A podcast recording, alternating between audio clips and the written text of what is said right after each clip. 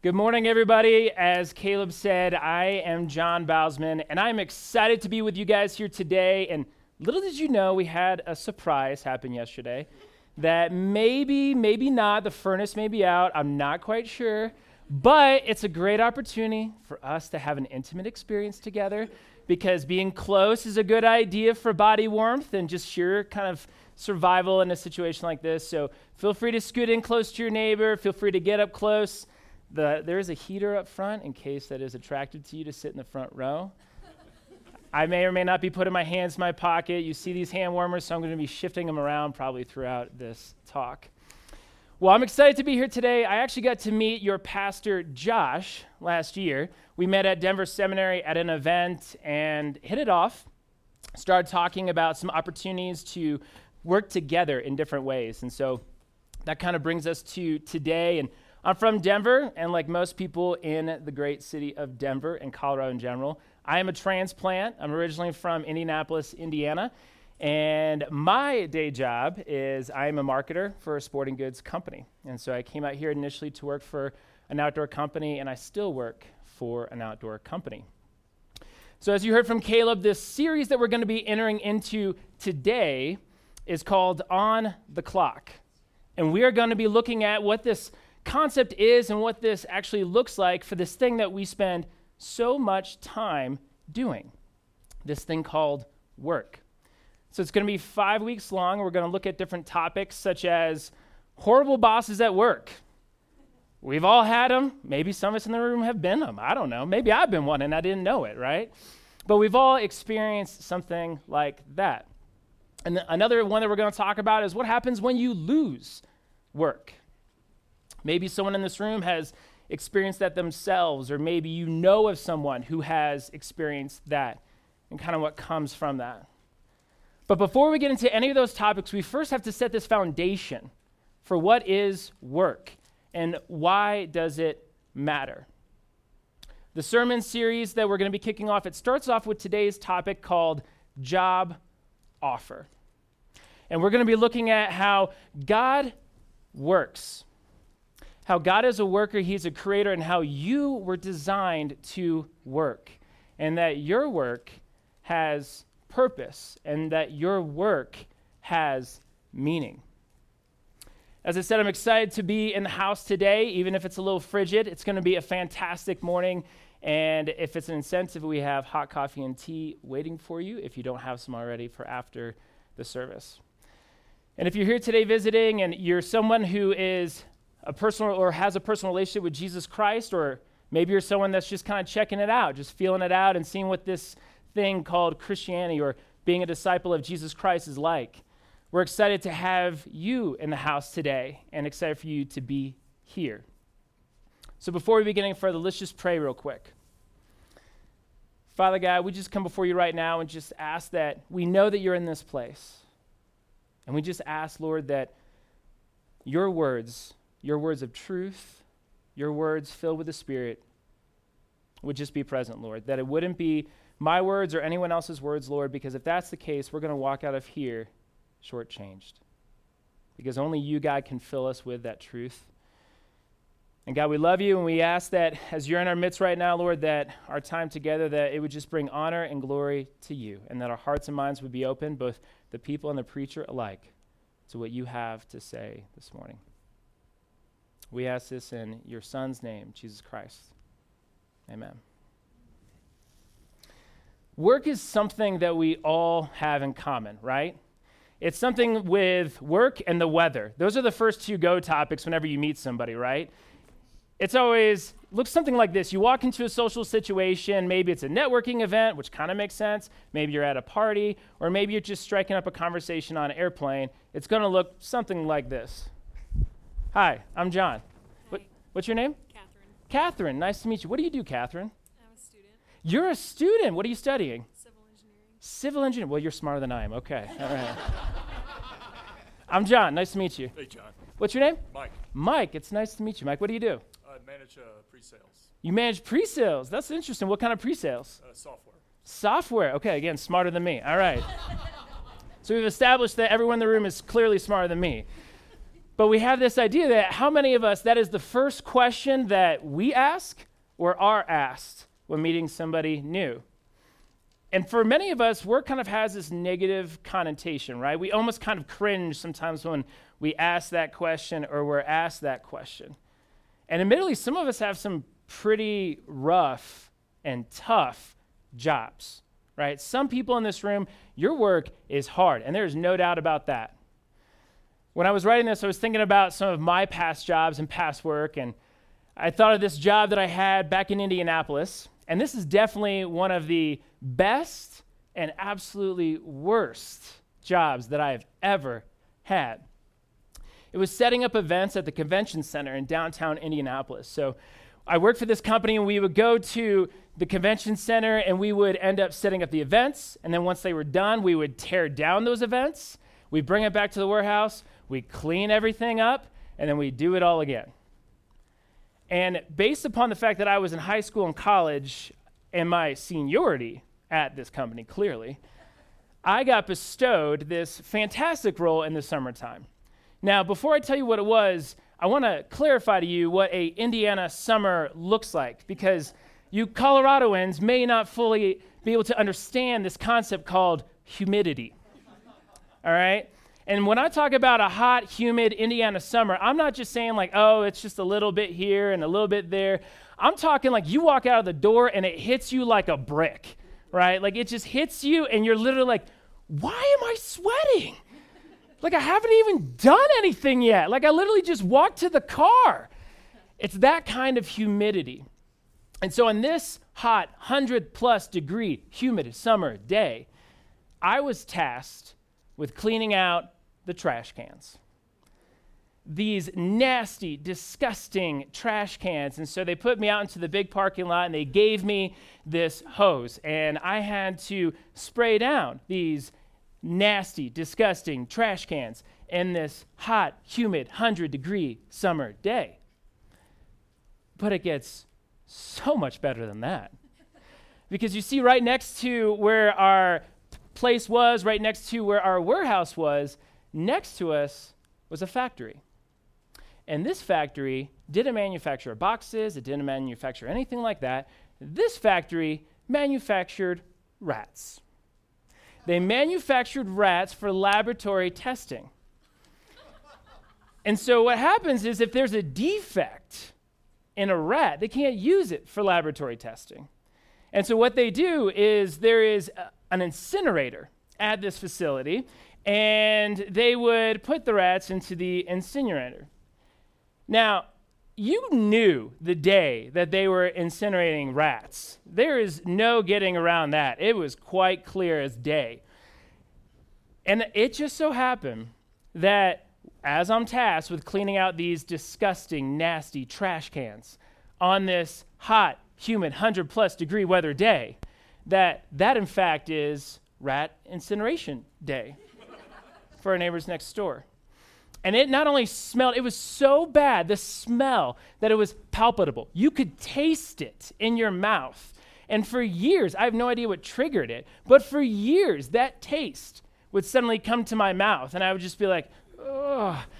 And so imagine this great job that I had. It was great and really bad at the same time of cleaning out these trash cans, smelling and tasting burning rat on a hot, humid day. Now, we've all had rough jobs, right? That's just one of mine. I'm sure if we went around in the room, all of us could have these experiences and stories about some of the things that we have done and had to be a part of. Now, I mentioned my job earlier. I actually came out here for my dream job. I got to manage a team doing exactly what I wanted to do. And I found that in that job, and even the one that I have, there are still days every week where I question is what I'm doing, does it really matter? Right? Is what I'm doing, does it really matter? Because if I stop doing what I'm doing, is, the world's going to keep spinning, right? I mean, if I stop doing what I'm doing, it's not like the world's going to be like, oh my gosh, John Bausman stopped doing his job. Like, we got to put everything on hold, right? And so I still wrestle with this. And even though it's a better job than my rat job, right? I still wrestle with this sense and purpose in what I'm doing. And I don't know if any of you guys can feel that way or can kind of empathize with me on that, but going through this and really seeing what the Bible has to say about work was a great challenge to me personally, and especially in light of what I just shared. And so maybe for everyone in the room, you may have that experience with your professional lives, right? You may question maybe some of the things that you're doing there of like, man, does doing this conference call, writing this email, does it really matter at the end of the day?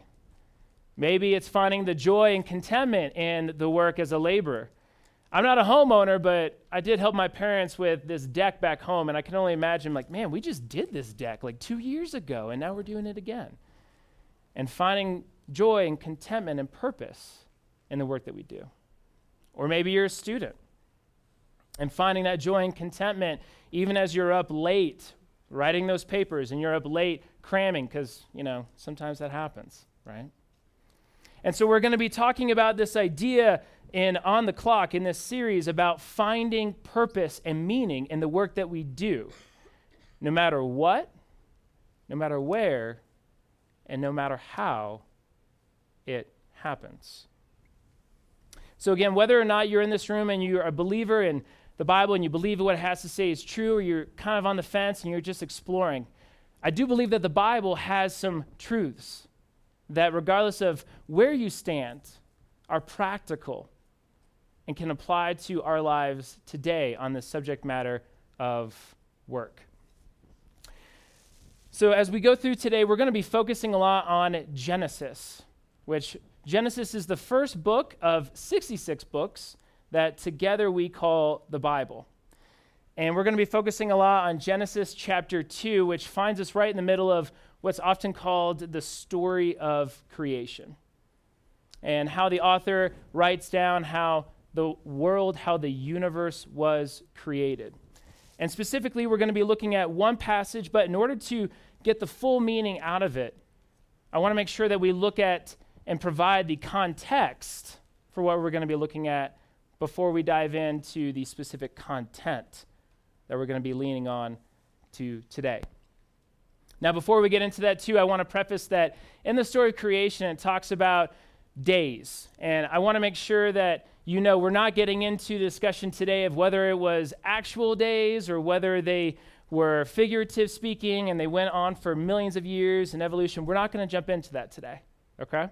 I want us to look at the value of this passage and what it has to say to us as it relates to work. Sound good, church? All right, I'm going to warn you, I'm a son of a preacher, man. All right, so like, my dad preached in the inner city, and there was a lot of amens and hallelujahs, and it was very conversational. So, I mean, I know it's cold, but we're going to do jumping jacks. We're going to do something because, like, I'm ready to preach, right? You guys ready with me? All right, here we go. Let's get let's get warm here. All right. So we're going to set the scene a little bit here, okay? So we're entering quite literally into the beginning, the beginning of everything. And so we find ourselves in the story where God is in the midst of creating, okay? And so the account, as the author writes, it takes us through this progression as God makes the universe. And so it goes through, and we start seeing God creating dry ground and start creating animals. And then eventually, before he rests, before he's like, you know what? It's good. I'm going to take a rest. I just created a universe. He ends up deciding that he's going to create man. So he creates the first man called Adam. Anyone ever heard of Adam before? All right, solid. So he creates Adam, and then he's like, I'm going to put him in this garden called Eden. So he puts Adam in this garden called Eden, and he has work for him. He has some things that he wants him to do. And as he's doing those things, which in this case, in one moment, is naming all the animals, he ends up, God says, you know what? I want him to have a helper. I want him to have a helpmate, someone that he can co labor together and be a co caretaker together. So from Adam, God creates the first woman named Eve. And together they have this task of being co laborers and co caretakers together in this garden. And we're going to lean on different parts of this story as we go through today, but there is a passage that I specifically want us to dwell upon today. So if you have your Bibles, feel free to pull them out. There's a, a sound that most preachers love to hear, and it's this it's the sound of the actual pages being opened. In the case of us, this is quite literally at the very beginning, so it may just sound like this. but if you have your Bibles, feel free to get them out. If you don't have a Bible but you would like one, we have some for you. Um, they're over there on the counter. Uh, feel free to grab one on your way out. If you have an electronic Bible on your phone, that's cool too. We're going to have it on the screen, but I want to make sure that I'm reading it here from the Word. So, our passage today that I really want us to focus on can be found in Genesis chapter 2, verse 15. And it says this The Lord God took the man, the man meaning Adam, and put him in the Garden of Eden to work it and take care of it. It's so short, I'm just going to read it again.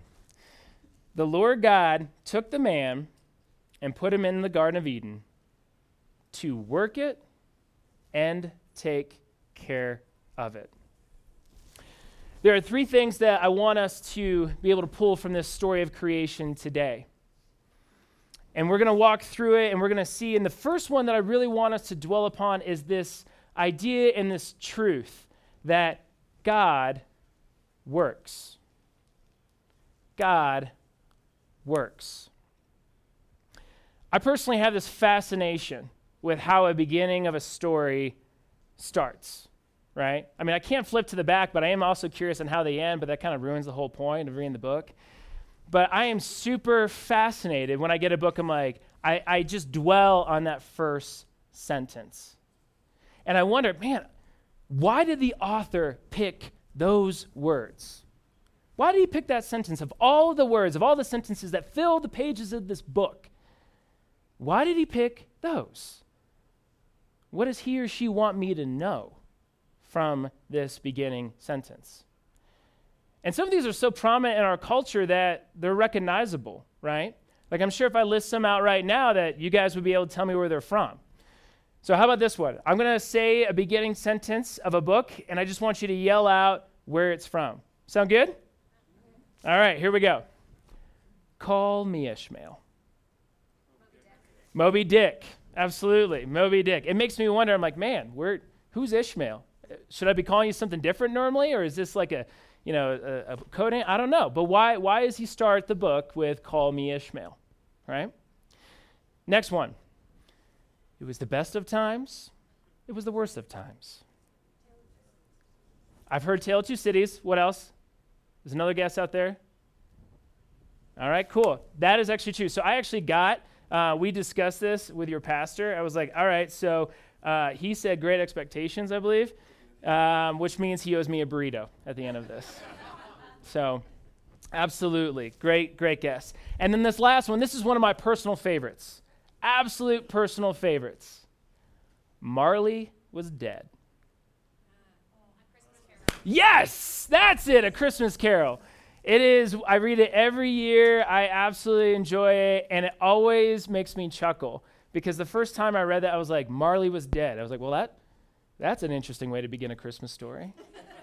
right? Like, I'm like, who's Marley? And, and why is he dead? Should I care? Should I not care? Am I excited? Am I sad? Like, does it even matter? I don't know but Marley was dead.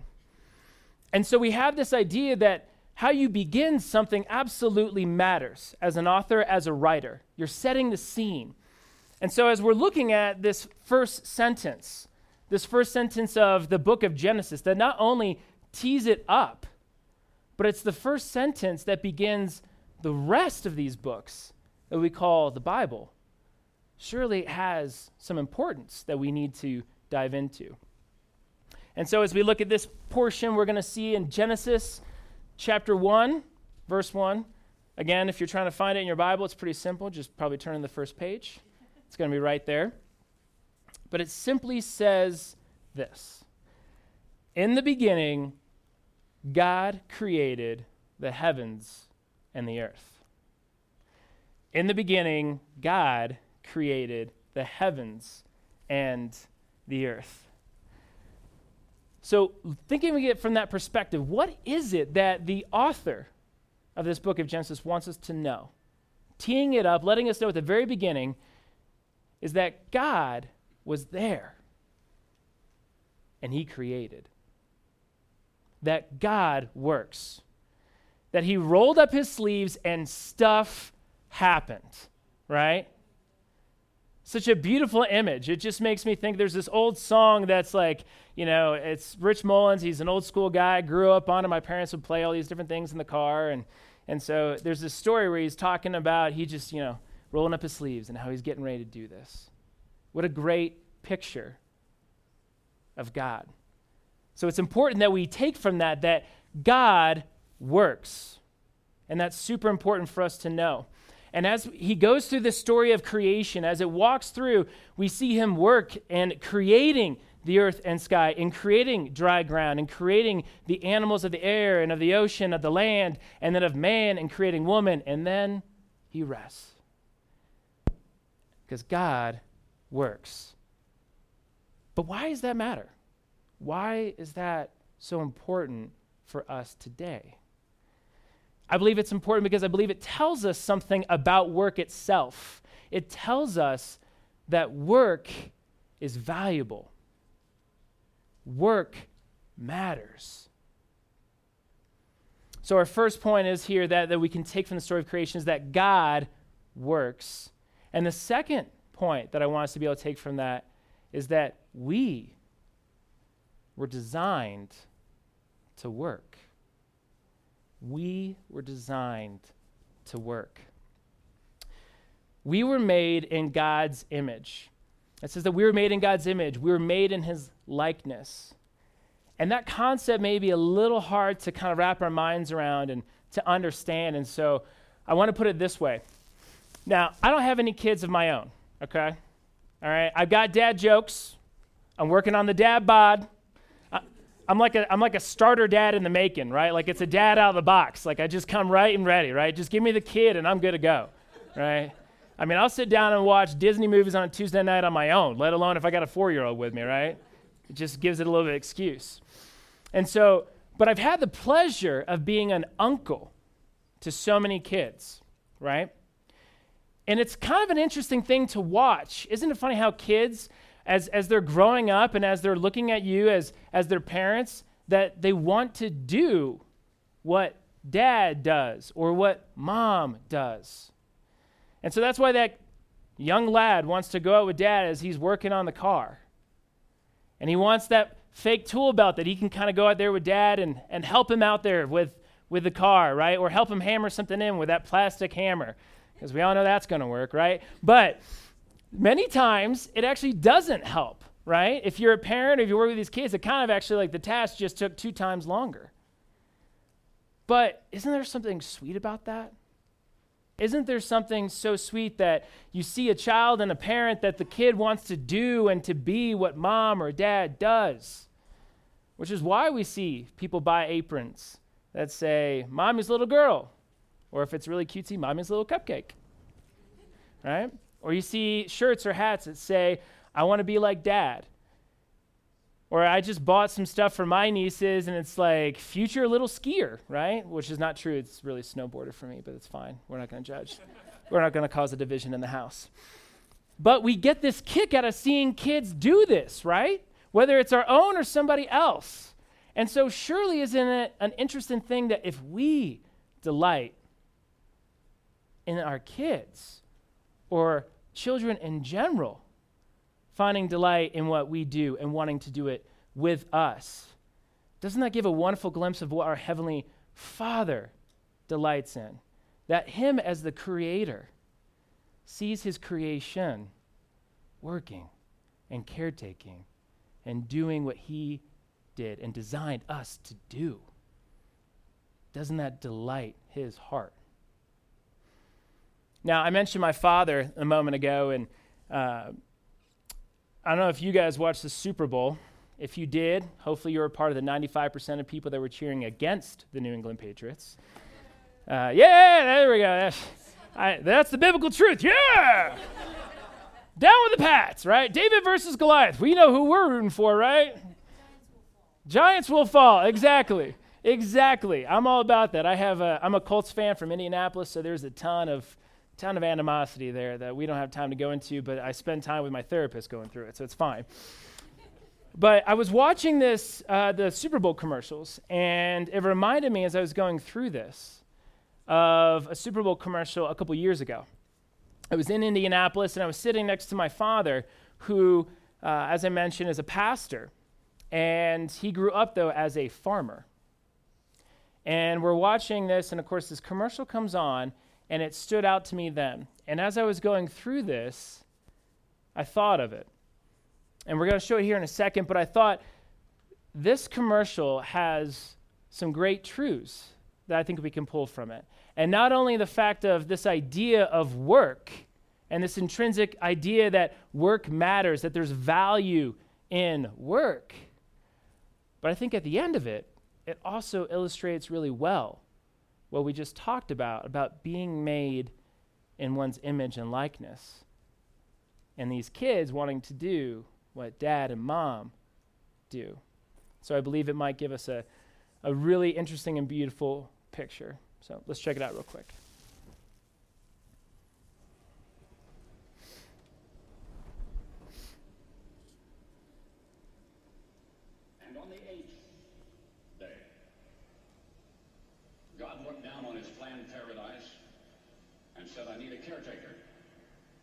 So God made a farmer.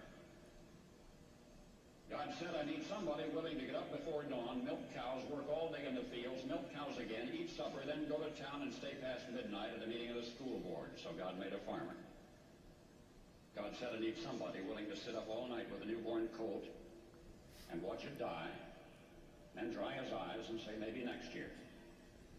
I need somebody who can shape an axe handle from a persimmon sprout, shoe a horse with a hunk of car tire, who can make harness out of hay, wire, feed sacks, and shoe scraps. Who planting time and harvest season will finish his 40-hour week by Tuesday noon, and then pain in from back, put in another 72 hours. So God made a farmer. God said, I need somebody strong enough to clear trees and heave bales, yet gentle enough to yean lambs and wean pigs and tend the pink-combed pullets who will stop his mower for an hour to split the broken leg of a meadowlark. So God made a farmer. It had to be somebody who'd plow deep and straight and not cut corners. Somebody to seed, weed, feed, breed, and rake and disc and plow and plant and tie the fleece and strain the milk. Somebody who'd bale a family together with the soft, strong bonds of sharing. Who would laugh and then sigh and then reply with smiling eyes when his son says that he wants to spend his life doing what dad does. So God made a farmer.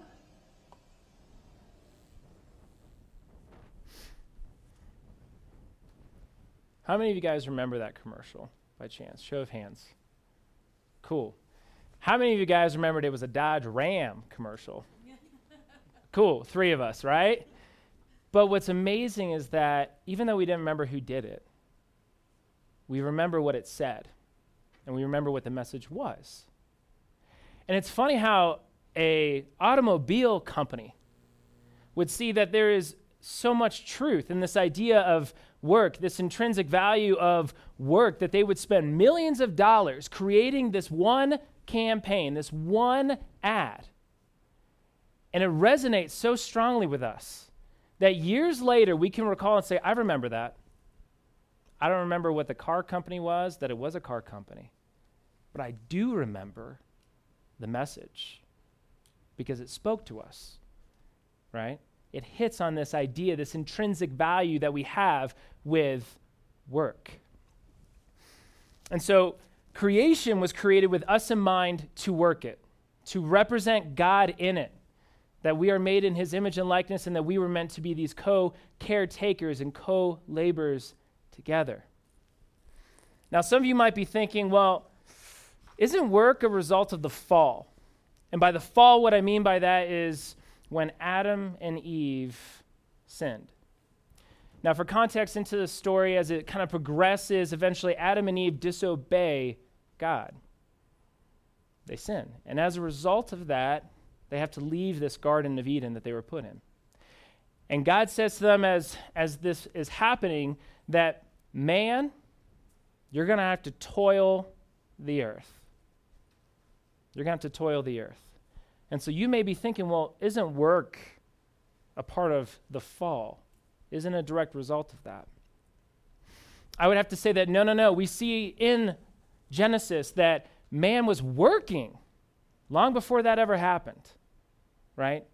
It says that God made man and put him in the garden to work it and to take care of it. It was part of his original design. We see that God works and that man too worked. It's just that the fall made it that much harder. And I keep saying man here, but I want to be clear this ain't no solo act, okay? All right, this ain't no solo act here. Because as I mentioned earlier, when Adam is working in the garden doing his naming convention, naming all the different animals, which personally I think he probably got a little tired when he got to the duck billed platypus. That's just a weird thing in general, right? But as he's doing this, God looks at it and he's like, I think you need a helper. I think you need a helpmate to do this with, to do it together. Now, notice what God does not say. God does not say, hey, I've got something in mind here, and uh, she's going to be inferior to you. Or God does not say, hey, I've got something in mind, but she's going to be a second class citizen in this garden with you. No, no, no, no. He does not say that. He says, I am going to make a helper to do this with you together, that you are going to be co laborers and co caretakers together. Because this word that's used there, that means helper, the only other time that it's used in the Bible is when it's describing God to man. That God is our helper, that He is our helpmate in time of need. So, certainly, God is not inferior to us, right? He most certainly is not inferior to us. And so, I want to be clear on this. That does not mean any kind of inferiority. Rather, I think what it does is it paints this beautiful picture of being created in the image of God. That if God is a helper and a helpmate, how beautiful is it that He says, I want to create someone that reflects that? I want to create someone in my image that's going to reflect that part of me because you need that, Adam. You need someone to do this together because you're going to be co caretakers, you're going to be co laborers together, and you need that. And so, our first piece that we take out of this passage is that God works. And the second is that we were designed to work. And that brings us to our last point that I want to take from the story of creation is that not only does God work and we were designed to work, but that your work matters. It matters. And I'm going to tell you why it matters in three different ways. I want you to see it as it matters to you, we're going to talk about how it matters to your loved ones and how it matters to the world, right? There's a study done, and it showed, and there's some startling facts, and it showed how when someone isn't working, when they're unemployed, which again, we're going to have a part in the series that talks about when you lose work. This study showed how devastating it can be how anxiety and depression just go up exponentially, and how even suicide can go up, but how there's this feeling that comes with that that's not good, that we don't want. And it just further pushes this idea that you were designed to work. You were made in the image of a God that is a creator. And as such, you were designed to work. And so it's not even just to provide, because let's be clear Work doesn't just mean something that you get a paycheck from, right? Work can be something that you do for a paycheck. But how many people do we have here that are stay at home moms or stay at home dads or have been? That is one of the toughest jobs out there, and you certainly don't get a paycheck. It's rewarding as heck, but you don't get a paycheck. right? And so it's for you. We work because that's how we were designed to be. And the second that comes from that is that we work for those we love. And that doesn't just mean if you have a spouse or if you have kids, but we work for those that we love. because I have been in a situation in my life where I have been able to take care of other people when they have been out of work. And I too have been in a situation where I have been on the receiving end of someone's grace and mercy to me in providing for me when I have also been out of work. We're going to talk more about that later. And the third is we work because think about it for the world. Think about if we actually worked as a, as a, as a people and we saw the intrinsic value and meaning of our work. How would we approach that differently, right? I remember going on a missions trip and we were putting siding on this building. It's not necessarily fun and sexy labor here, right? I mean, it's not as bad as the rat thing, but it ain't, you know, it's not a whole lot better in sometimes, right? And I remember something that somebody said and it stuck to me. And because there was a way that we could approach it, which was harder, but the boards would be straight. But if we cut corners, the boards would eventually warp. And I remember this person saying, I would hate to give God warped boards. I would hate to give God warped boards. And so, thinking of that, what if we approached our work and seeing that it has meaning and value? I think the world would look very different. I think the world would look very different if we approached it this way. And so, as we wrap up and as we kind of close and we enter into this series that we're talking about called On the Clock, may we also approach it with new and fresh eyes that may challenge us, the people and the preacher alike, that work is something different than maybe we walked in today thinking. That there is meaning and value in it, that God works, and that the creator of the universe, who created all things, that you and I were made in his image, that we were made in his likeness. And as such, that means that we too were designed and made to work. And that your work matters. No matter what, no matter where, no matter how it looks, your work matters. Amen? Amen. Let's pray. Father God, we just thank you for this time today and just for being in this.